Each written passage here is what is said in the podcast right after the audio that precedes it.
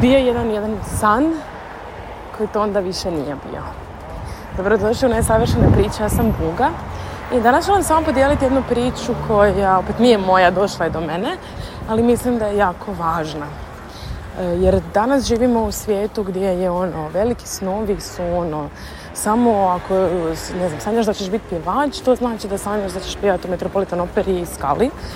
Um, ili glumac, znači ako nisi zaposlen u HNK-u, ako ne sanjaš, ne težiš prema tome, sad bacam naravno, onda kao to nije, sve ostalo je samo zadovoljavanje, jel?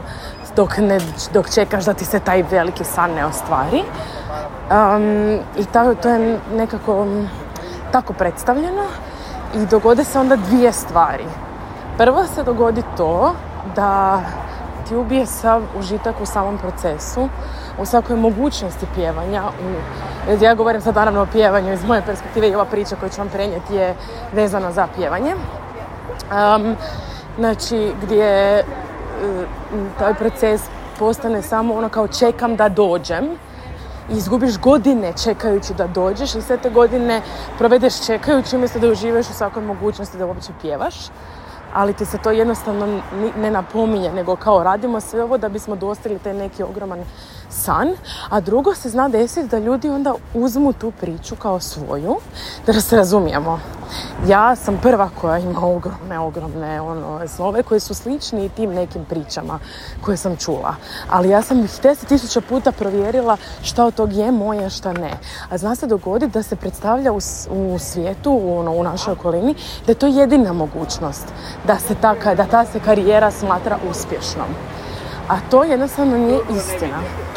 I sad ću vam zapravo ispričati dvije priče. Prva priča je Uh, vraćam se samo malo ADHD-ovski, da kako sam pomislila neki dan kako se predstavljaju samo određene karijere. I ti za masu karijera, ne, tipa, da li ste znali da postoji osoba koja uh, dizajnira Guccijeve izloge? I onda ne samo ta osoba, nego postoji osoba koja putuje po svijetu gdje god ima Gucci i provjerava da li su ti izlozi u skladu sa zamišljenim nacrtom. Znači, to je neki posao za koji ti uopće ne pada na pamet da postoji. Ali se uglavnom priča onako pet osnovnih karijera, sve ostalo ono otkriješ slučajno. Jer su ove te tako uspješne priče. E, znači, prva priča je e, priča jedne moje kolegice s kojom sam ja studirala u Švicarskoj. Um, I ona je, znači mi smo svi bili stranci, od nas, koliko nas je bilo u grupi, ne znam, osam ili deset. Uh, od nas deset, ajmo reći, samo je ona bila švicarka. Znači ona je bila zapravo najbliže doma, ali je bila vlakom udaljena, znači naš faks je bio udaljen vlakom od njenog rodnog mjesta dva i pol sata. I ona je svaki vikend putovala doma, i nakon prve godine nam je rekla kao ja sam shvatila da ovo, ono što sam ja mislila da želim, ja uopće ne želim. Ja ne želim biti udaljena od svoje familije, e, ma čak ni dva i pol sata vlakom. Ja ne želim samo vikendima vidjeti svoju familiju, ja želim svaki dan biti sa svojom familijom. E, da, ja volim pjevanje, ali ja uopće ne želim biti solist. Mene to samo stresira, ne donosi mi nikakvu radost.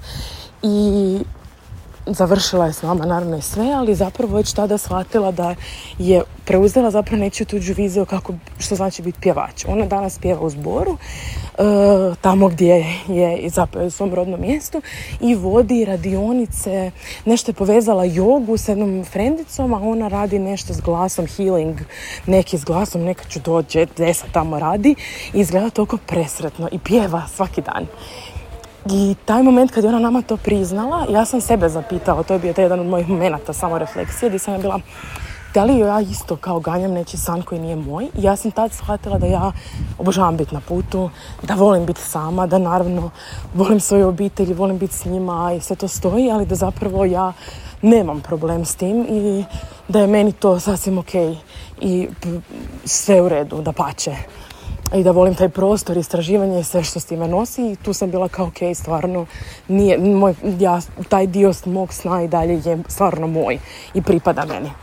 I sad druga priča koju sam čula od jedne um, jedna ženska i isto tak išla je na pjevanje i završila je sedam godina je studirala pjevanje i završila je i onda je došla kod profesorice i ono, otkrila je sve glas i to je sve išlo fantastično i organiziran je bio jedan koncert, tako interni, jel, klase ovoga. I organizirali su koncert i došao je jedan, sad šta je on bio, ja ću vam bubnut, nemam pojma, ali bio dirigent ili samo ono, neko ko jako voli operu i sve.